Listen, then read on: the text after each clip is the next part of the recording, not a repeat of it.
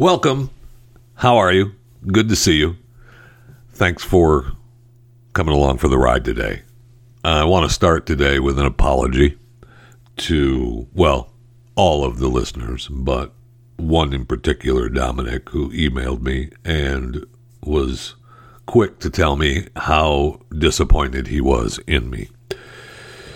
He was referring to the Robert Kraft story that I did last week about uh, Robert being done with the sex sting, where he went to the massage parlor. And I'll just read you his email to me. Jeffy, Jeffy, Jeffy, you disappointed me, as I already stated. Uh, you kept circling around your prey, but you never swooped down for the kill. In your Kraft massage parlor story, you repeatedly said that the police were not happy with the decision to dismiss the case.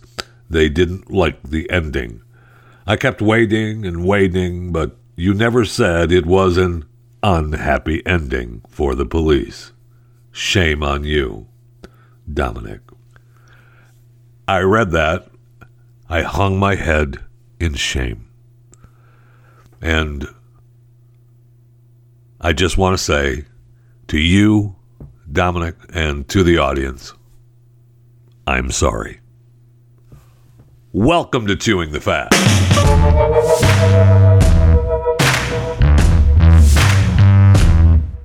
I guess we start with congratulations to the former governor of Minnesota, Mark Dayton. He announced that he and former campaign staffer have gotten married. I mean, congratulations. He said on his Facebook post, and of course, uh, Mark, being uh, 73 years of age, he would post on Facebook, uh, said that uh, he was delighted. And for what it's worth, he's a lucky man. His wife, formerly known as Ms. Anna Ork, now Anna Dayton, is smart, compassionate, tough, funny, and impossibly good at Scrabble. Now, he also pointed out that she worked on the Hillary Clinton presidential campaign during the 2008 primaries and that she worked on his gubernatorial campaign in 2010. And then they lost touch until a couple of years ago, and the rest is happy history. Now, he also goes on to say that I know our age difference will surprise many of you. Well, why would it? He's 73, she's 32. Duh, it's only 41 years. There's no age limit on love, my friends. Okay? Okay. So it's just happy history now. And gosh darn it, we just we just love each other and we just want to celebrate the gift of new love and joy and take this opportunity to wish you the most joyful holiday season. Well, thank you. Thank you, former governor Mark Dayton and Anna, congratulations on your on your new love and my gosh, I wish nothing but happiness for the both of you. And seriously, I mean, Gov, way to go. You're the man. And Anna, bless your heart, but I'm all for it. I mean, if you're all for a little former governor business and you're in love, uh, bless your heart. I mean, I. uh, That's it. That's it. Congratulations. I'm all for it. I'm all for it. Now, you may ask yourself, well, what does Drayton, what does Dayton do? I mean, is he some sort of, I mean, it'd be a surprise if he was a rich guy, right? Oh my gosh. yeah, uh, he is. Well, I mean, his family is. The family worth is just in the billions. That's all. Don't worry about it. He's the descendant of George Draper Dayton, who founded the Dayton Dry Goods Company that is known as Target today.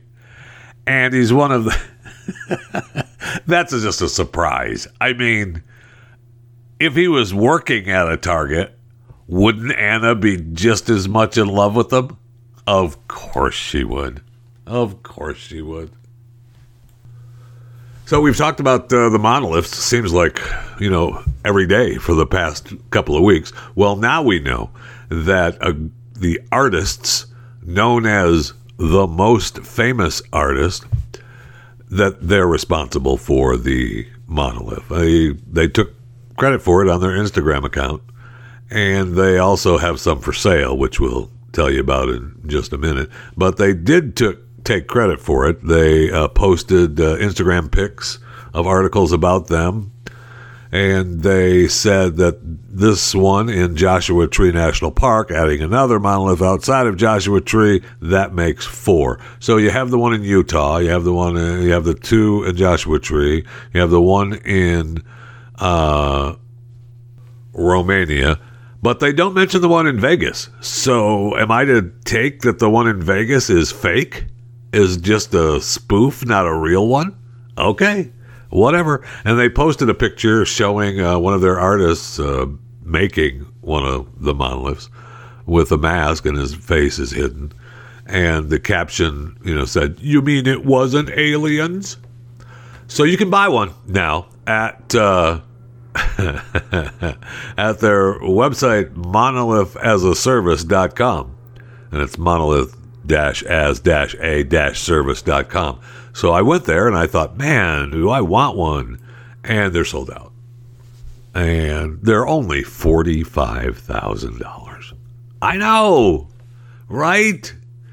You think that can't be 45 grand for that? Yep. Now, apparently they gave the authentic direct dimensions and museum quality materials, delivery and installation included. So, blockchain certification, certification of authenticity, signed and dated, the most famous artist 2020. Now, it also says that delivery will take four to six weeks. So, you can get one for yourself. I still am wondering about the Vegas monolith, whether that's just uh, you know put up from a bar or not, and not the most famous artist. But it is a surprise that it wasn't aliens, right? Because we found out today from an ex Israeli space head that, uh, well, uh, aliens are, are real. Okay. Um, I know. I know. Haim Eshed told an Israeli newspaper that we are involved in interplanetary diplomacy. And that's what's got President Trump kind of, you know, stepping on toes because he was on the verge of revealing that aliens exist, but the aliens in the Galactic Federation, um, which they signed and we signed, they don't want to start mass hysteria and they want to first make us sane and understanding. And until that day, the aliens have secured this agreement to keep their moves under wraps, noting that extraterrestrials come in peace. Which uh, is kind of good news, right? So they've signed a contract to do experiments here. They're researching and trying to understand the whole fabric of the universe, and they want us as helpers. Kind of sweet that they want us to help, right? We are one of the hubs in the of the co-op of the cooperation the cooperation uh, is uh, that's on our base in Mars. Oh, okay. Yeah, we have representatives there, uh, astronauts uh, under in an underground base in the depths of Mars, and that's you know I don't know if that's good news or bad news, but it's a start. It's a start. Now, he acknowledged that it sounds like science fiction. Well, it does. It does kind of sound like science fiction. But look, if I'd have said this five years ago, I would have been hospitalized. I would guess that you may be hospitalized today, but that's just me. So wherever he's gone with this, uh, within the academia, they've said the man has lost his mind. Today, they're already talking differently. And I've got nothing to lose. I've received my degrees. I'm respected at universities. The trend is changing. And look, I'm 87 years old now, so back off me. Okay? Well, that was just me speaking for him. He didn't say that. Now he was uh, the head of the of Israel's space security program from 1981 to 2010, and that's good. I like that. I didn't realize. I honestly, I didn't realize Israel had a space security program. But why would I? I'm not involved in the Galactic Federation. So maybe it is science fiction. Maybe the people that are part of you know, making space shows like Star Trek. Gene Roddenberry, maybe he was in the Galactic Federation. So he kind of told us about what the future was going to be, knowing what the future was going to be, but he didn't, he made it into science fiction. So we just didn't think it was real. It was just a TV show and movies. But it really, he was trying to tell us, hey, wake up the Galactic Federation are here and they're going to be doing experiments on us. And they're waiting for us to evolve. Oh, okay. Wouldn't they want to just let us evolve and give us a little bit of help? I mean, maybe, maybe there's a directive. there's a directive from the Galactic Federation. You never know you never know, and they can't. They can't help us. That's the that's the directive from the Galactic Federation. But the good news is that uh, we've signed the, the agreement, and we're following it uh, to the letter as of right now. I mean, that's good news, right? Sure it is. Sure it is incredible news out of China, although we kind of heard about this during the Olympics, if you remember. But according to this, they are developing a weather uh, machine, uh, modification system, and it should be up and running by 2025. I know. And they're talking about being able to make it rain on a billion acres. Uh, okay. I, I, okay, so they say they've got a weather modification system by 2025 with breakthroughs in fundamental research and key technologies. So they are looking to intensify their weather modification system for disasters such as drought and hail and related zoning work in agricultural production areas, normalized working plans for regions in need of ecological protection and restoration, major emergency responses to deal with events such as forest and grassland fires, and unusually high temperatures or droughts. Nice. Now, remember, I talked about the Olympics. Remember, in 2008, they used cloud seeding to reduce rainfall during the opening ceremony. okay. Now, the cloud seeding uh, attempts to change the amount and type of participation or precipitation that comes from the clouds, or the participation too, that comes from the clouds. And it does this by dispersing substances into the air that serve as a condenser for the clouds. I know, I'm talking down to you now, and I apologize. These substances, also known as ice nuclei, alter the microphysical processes within the cloud. The end result is that the raindrops or ice flakes fall from the sky. Oh. Hmm. So, I mean, they're going to be making it storm, uh, make it rain. When they talk about making it rain, they're not talking about whipping dollar bills out at the strip club. They're talking about actually making it rain, baby. so if there's a fire, no problem. Uh, we can get the weather system fired up and we'll just, I mean, bad choice of words. We can get the weather system started up and we'll just, uh, you know, drop some rain on that fire. It'll be fine.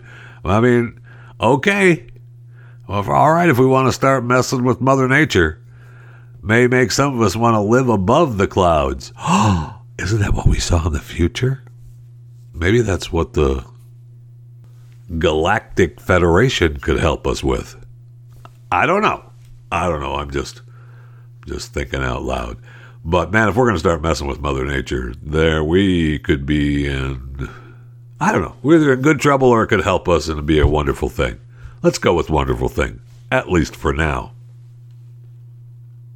All right, let's bring her back down here to real life, out of the clouds. Let's come down to the planet on the ground, shall we? Chick fil A is uh, now going after the chicken mafia. Now, one would think that Chick fil A may be a part of the, the chicken mafia. No, they're at the tail end.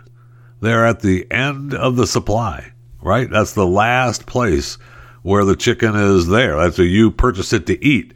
But prior to that, you've got the chicken mafia going on. Now, the fast food chain, they claim that chicken suppliers, there's your mafia, conspired to inflate prices on billions of dollars worth of poultry purchases. they filed this suit uh, last Friday in Illinois, and they claimed um, now they Chick Fil A in 2014 they committed to buying antibiotic free chicken. And the suppliers all went, okay, no problem. Um, they're going to buy the antibiotic free chicken so we're going to get together and uh, make sure that uh, the bidding and pricing information we know about. So they all coordinated together to make sure that they kept the prices, uh, you know, pretty fixed, pretty fixed. So that meant that Chick Fil A was paying uh, really inflated prices for the chickens. so the suit names 17 alleged whoever wrote this story alleged bad eggs as defendants, uh, including Perdue Farms, Tyson Foods, Pilgrim's Pride, and Sanderson Farms Inc. Uh, I see they're not naming all 17. I've got to get a list of this, of all 17, because we want to know everyone that's in the chicken mafia, man.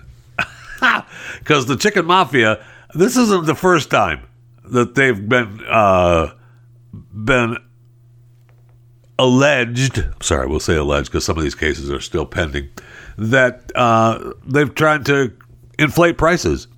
So 10 industry executives were indicted in separate cases this year by the Department of Justice, and several suppliers have been sued for, again, allegedly conspiring to inflate the prices of broiler chickens. So it is a complete chicken mafia band.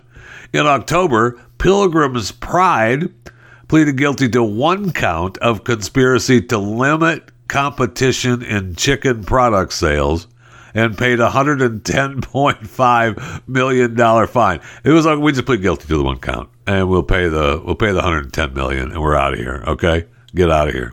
Now, uh, they said we believe these claims are unfounded and plan to contest the merits. Oh, okay. What about Tyson and Pilgrim's Pride and Sanderson Farms? What did they have to say? They did not immediately respond. Uh, they're they're looking to to get out of it. So, you know what's going to happen? Is Chick Fil A looking to make a bunch of money? I don't know. They're probably looking to make more money, right? So they're thinking to themselves, uh, you know, if we if we don't get anything out of the past deals, at least we can get the prices down for the future, right? And make some extra money in the future, which is probably a you know, cover the legal expenses and, you know, make sure that they're making some money in the future. But we have got to get it. This will be, uh, we're going to do some investigative reporting here on Chewing the Fat.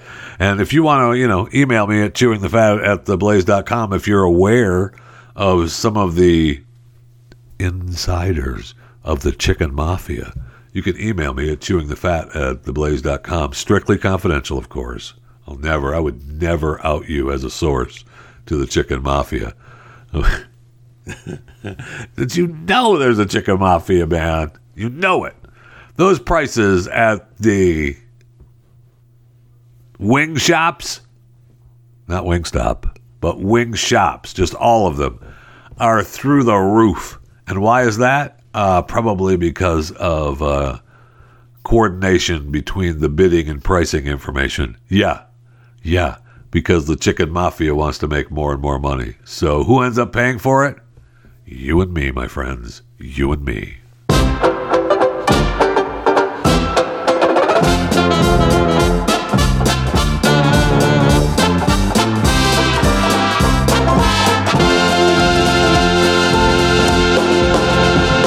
All right, let's go to the break room.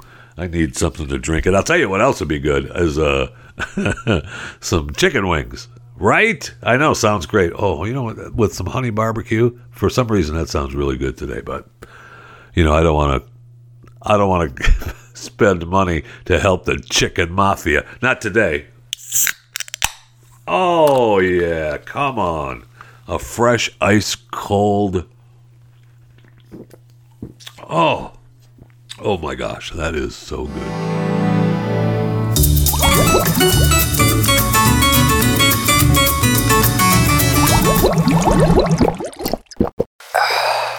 Hey, did you uh, hear the news? Big news. Breakdancing is now an Olympic sport. I know. I know. So the official announcement has been made that breaking will be included at the 2024 Summer Games in Paris. Now there's they already have climbing, skateboarding, surfing, which will debut in Tokyo next summer. The International Olympic Committee President Thomas Bach has praised, of course he did. I mean, he's the committee president. Uh, the sport and events uh, more will make the Summer Games more gender balanced, more youthful, and more urban. We have a clear priority uh, that we need to introduce sports which are particularly popular among younger generations and also take into account the urbanization of sport. right? I know. I know. But, but some people are uh, a little worried that Olympic judges, for example, might come to value technical difficulty over other qualities that make breaking unique such as passion and originality. And there's been quite a controversy inside the scene.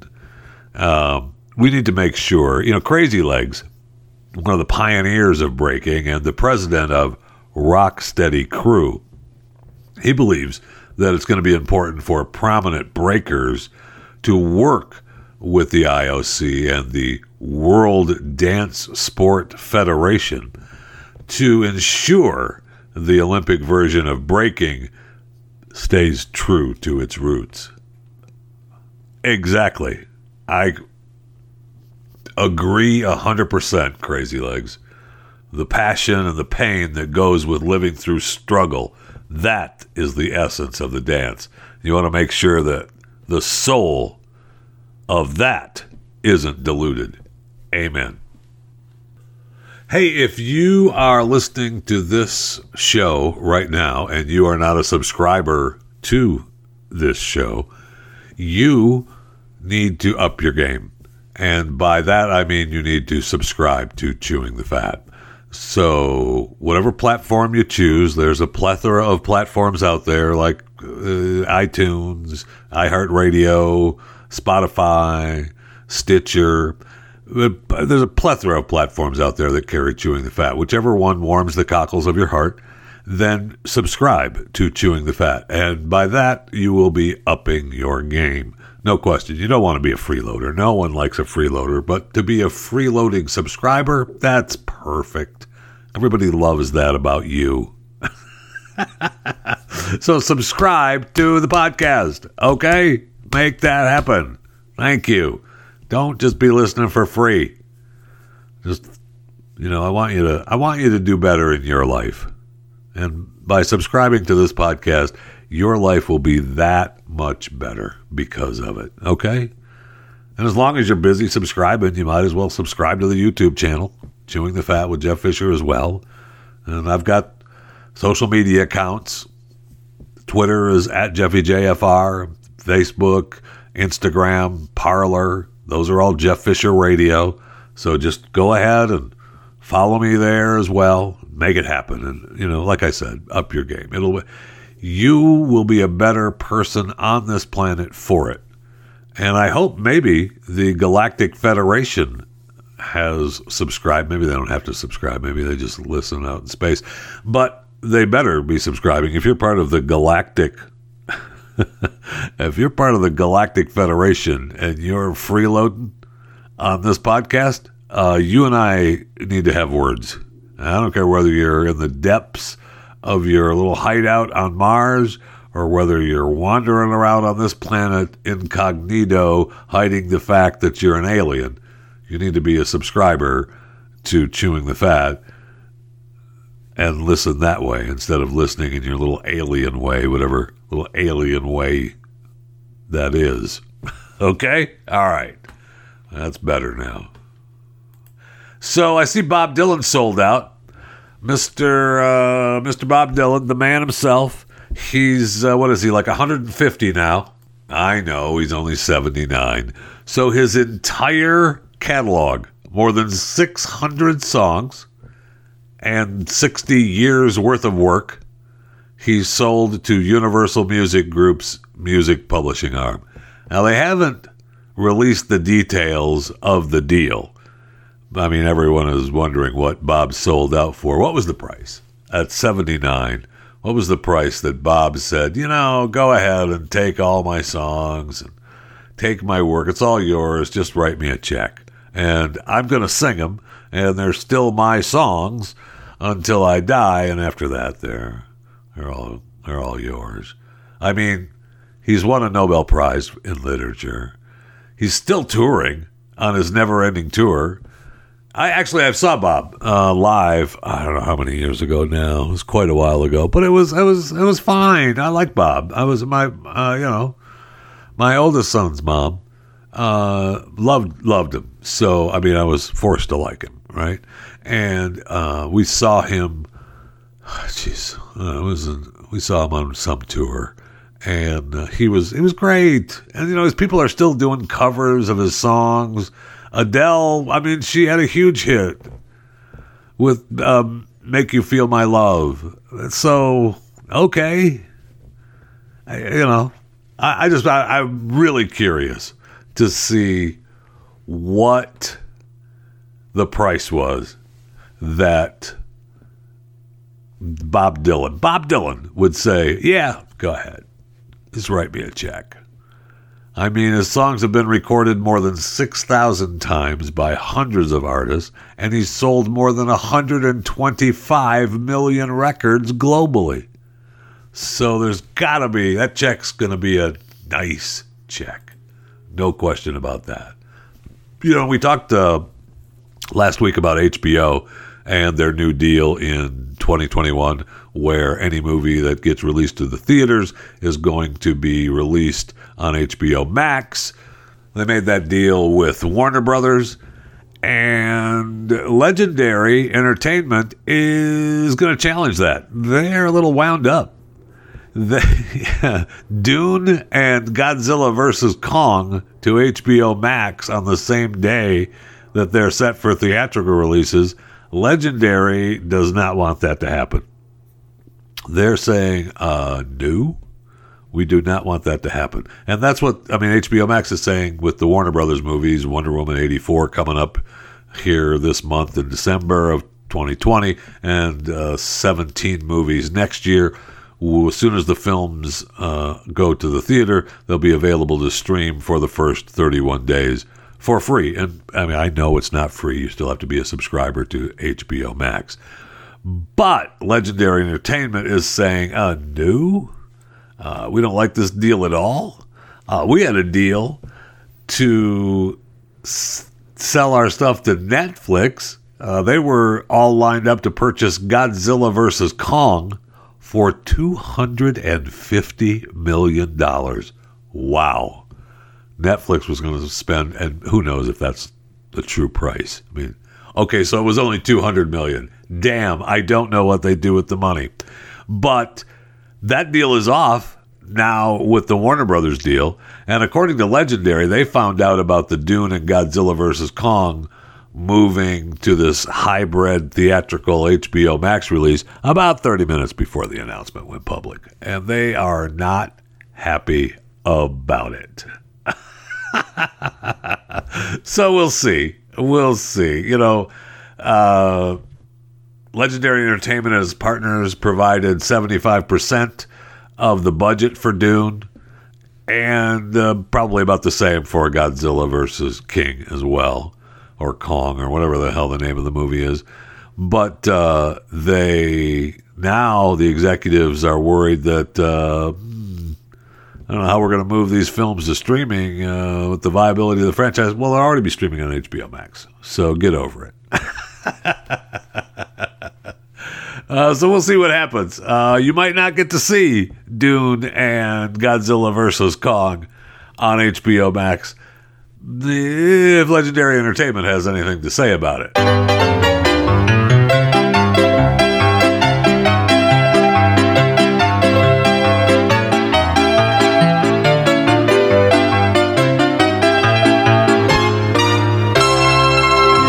Watch Blue Bloods, the television show on CBS? with Tom Selleck. I mean, Tom Selleck is Commissioner Frank Reagan. Hello, he is the police commissioner of New York, right? I mean, that's he's the guy, he's the man.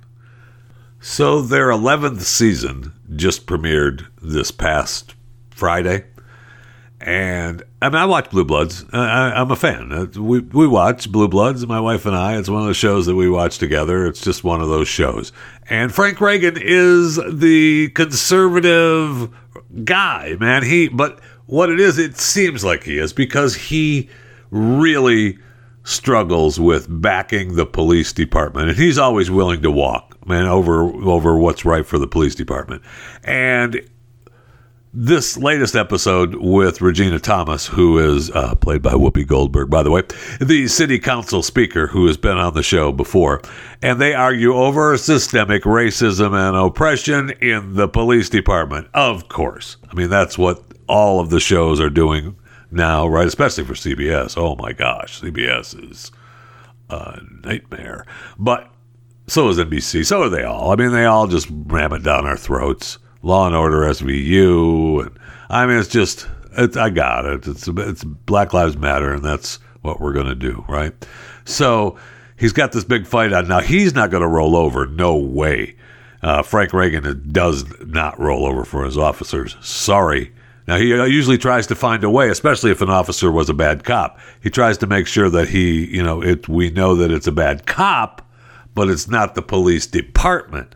And so that, I mean, that's the show. That's the deal.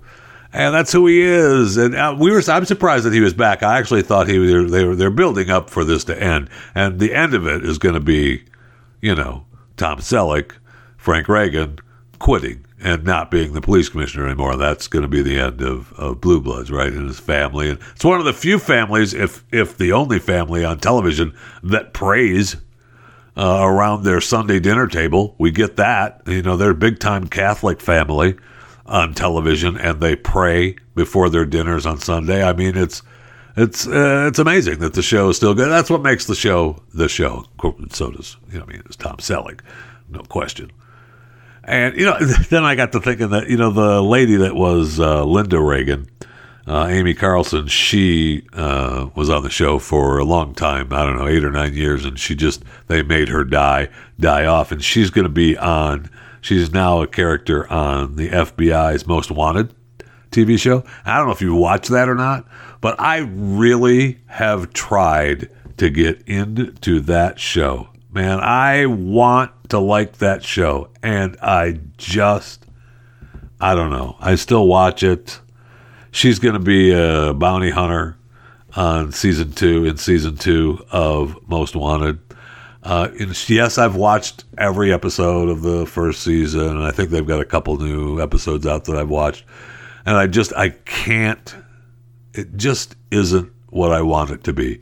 And I'll hang out for Amy Carlson to see if her character, you know, saves the show. But I mean, that's probably what they're hoping for because it's just missing something. You can quote me on that. It's just missing something. All right, what the heck is going on down at Fort Bragg? So I got, see the headline where it talks about foul play is suspected in the deaths of decorated Master Sergeant veteran at Fort Bragg, and I'm thinking, uh, I'm, th- I'm thinking, I'm thinking, what the heck is going on uh, in Fort Bragg? And so, Master Sergeant and another veteran were found deceased in a training area.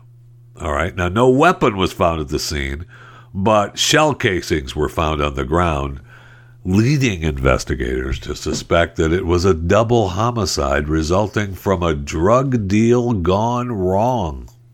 Now you think to yourself, come on, if there was drugs being dealt at Fort Bragg, wouldn't they know about it? And we'd, you know, we'd hear more about it. Well, uh, both these men had been under investigation for using and selling drugs.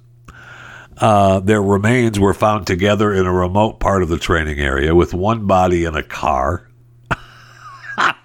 wow. Now, the Army, of course, is saying, you know, hey, you know, these are, you know, it's always uh, horrible to lose anyone. And they were, you know, he was deployed multiple times in the defense of our nation. Our condolences go out to his family during this difficult time. Right. I got it. No problem.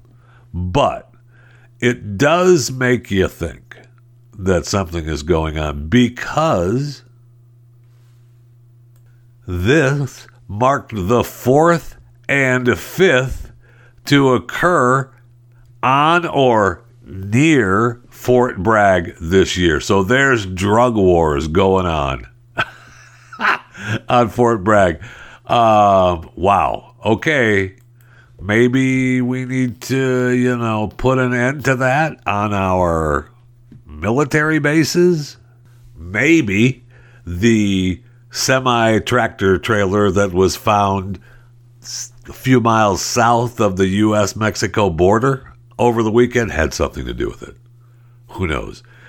Mexican authorities discovered $62 million worth of drugs hidden inside this tractor trailer. I know. Now, they didn't make any arrests following the seizure. So, I mean, they don't know who was responsible for it. They just know it was parked about five miles from the border. And somebody said, Hey, that truck there, what's up? And so they searched it. They had, wow. I mean, it's incredible what was on board. One ton of marijuana, nine pounds of fentanyl, 144 pounds of crystal meth, 12 pounds of heroin. Just on that one trailer. Don't worry about it. It was between sacks of plaster mix. So don't worry. It'll be fine. we don't need to know who's responsible for that. You kidding me? I mean, according to the United Nations Office on Drugs and Crime, and I'm sure there's no kickbacks to any people in those offices at all going on. But illegal drug manufacturers in Mexico created more new types of narcotics over the past decade than any other country in the world. I know. The Mexican drug market contributed to Latin America overtaking Europe as the world's top regional producer of new illegal drugs and flooding the U.S. border with synthetic drugs in recent years. That's so good. The hundreds of new drugs created over the past decade, 178 new drugs have been produced by Latin American and Caribbean nations at the rate of which those discoveries are occurring is speeding up. Oh, good. That's no problem. Latin America market produced 61 new drugs. Mexico was responsible for roughly half of that number, and 51 new drugs were reported being created in all of Europe. So, I mean, good for Mexico, good for Latin America and the Caribbean uh, congratulations. You guys are number one. And I'm sure that's what you were going for. And speaking of drugs, the COVID 19 vaccines are now hitting the market around the world. And under the law here in the U.S., an employer can force an employee to get vaccinated. And if they don't, eh, you can get fired. So, eh, don't worry about it. Now, you might be able to get around it with the anti discrimination laws that maybe you ask your employer for an exemption from the company wide coronavirus vaccine mandate. But good luck with that. So, we all have that to look forward to, right? right. Of course. And I'm sure that there are going to be plenty of places around the world that aren't going to mandate you take the vaccine. right. Stream and subscribe to more Blaze Media content at theblaze.com slash podcasts. You didn't think that uh, COVID 19 was going to be the only thing you had to worry about in 2020, did you? okay, that's what I thought. So at least one person has died and 200 others have been hospitalized due to an unidentified illness in the southern Indian state of Andhra Pradesh. I know. So in India, they've got a new disease they don't know what is. A 45 year old man hospitalized with symptoms similar to epilepsy and nausea died Sunday evening. And we still have a couple hundred other people hospitalized with this same unidentified illness. Now, of course, officials are trying to determine the cause of the illness. Of course, they are. So far, water samples from impacted areas haven't shown any signs of contamination. They were different ages and they've tested negative for COVID 19 and other viral diseases. So, what could it be? It Could it be have anything to do with the hundreds of new drugs being made in Mexico and Latin America and Europe? Couldn't have anything to do with that, right? I'm sure. I'm sure it doesn't have anything to do with that. We have more mysterious illnesses. A mysterious neurological symptoms are being experienced by U.S. diplomats in China and Cuba. Huh. But we kind of know what that is. Apparently, it's caused by directed microwave energy. So, huh. Huh. So apparently, this energy was delivered intentionally. and does not rule out the possibility that a weapon was used to deliver the energy. Okay. There's also no evidence to definitely say if any foreign power was behind the microwave energy. Really? It's in Russia and Cuba, and it's only affecting U.S. diplomats? But I'm sure, I'm sure that there weren't any foreign powers delivering the microwave energy. Oh, okay. No problem. It was just a coincidence. So we have that going on, which is great. And uh, we have the top nuclear scientist in Iran who was assassinated. And uh, one of his guards was uh, killed as well. And it was killed from a drone machine gun, a space gun. So apparently, the uh, the scientist was traveling on a highway outside of uh, Iran's capital, and they talked about how the satellite computer AI machine gun zoomed in on the face and fired 13 rounds. okay. So apparently, uh, and it said it, and his wife was not shot at all. His wife was sitting right next to him in the in the vehicle, and according to this, the satellite, I mean, it's a drone. It's a drone kill. It, the the machine gun was mounted on a Nissan pickup truck, focused only on the face of the scientist. Now, the head of security took four bullets because he threw himself onto the scientist while the gun, while the you know the bullets were were firing and it was, uh, you know, they zoomed in from the satellite and they fired the machine gun. So it was a drone machine gun fired and killed this guy in Iran. Now, Iran says that was all done because of Israel. And I'm pretty sure Israel hasn't said, yeah, it was us. But so we're getting drone drone kills that way now in the world too. Yay! Yay! And I wanted to mention Chuck Yeager. Uh, he passed away at the age of 97, and he was the pilot who broke the sound barrier, the speed of sound for the first time.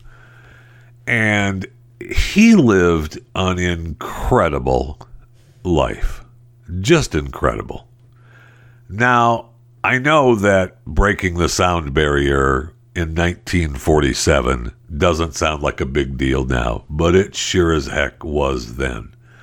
And he flew the experimental Bell XS 1, later the X 1 rocket plane, uh, over the dry lake in California. And he nicknamed the plane Glamorous Glennis after his wife. And he lived an incredible life. He said the plane would have gone faster, but had he carried more fuel. But he said it was, uh, you know, the ride was nice. It was just like riding in a fast car.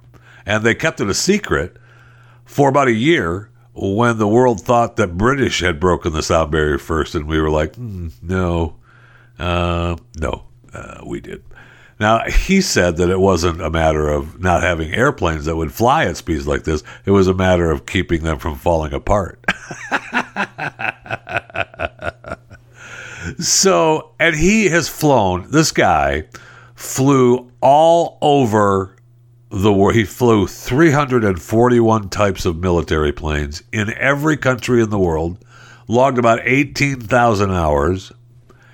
He said that uh, he one of the things that he regretted was not having the education to become an astronaut.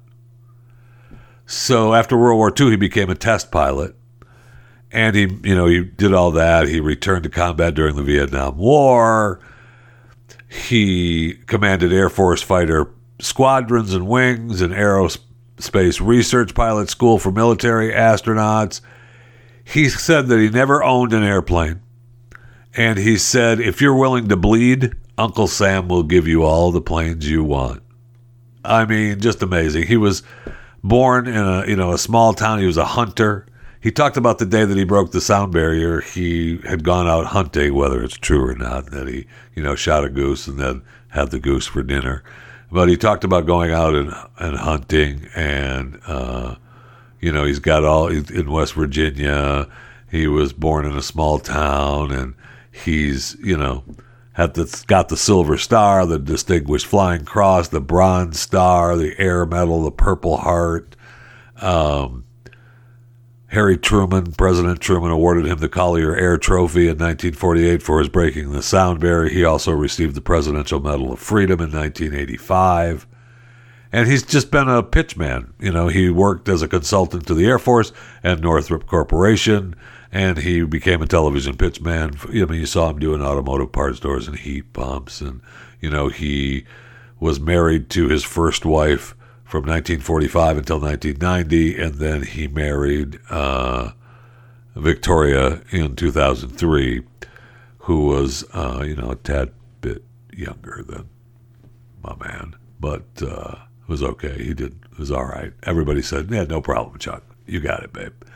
But I loved that he was such a humble guy, and yet he was this amazing guy. And he talked about it was just luck right? He talked about how lucky he was, and he was said he was one speech he gave. He said um, how lucky I was, for example, to have been born in 1923 and not 1963, so that I came of age just as aviation itself was entering the modern era. And that was given at a speech at the Smithsonian Air and Space Museum.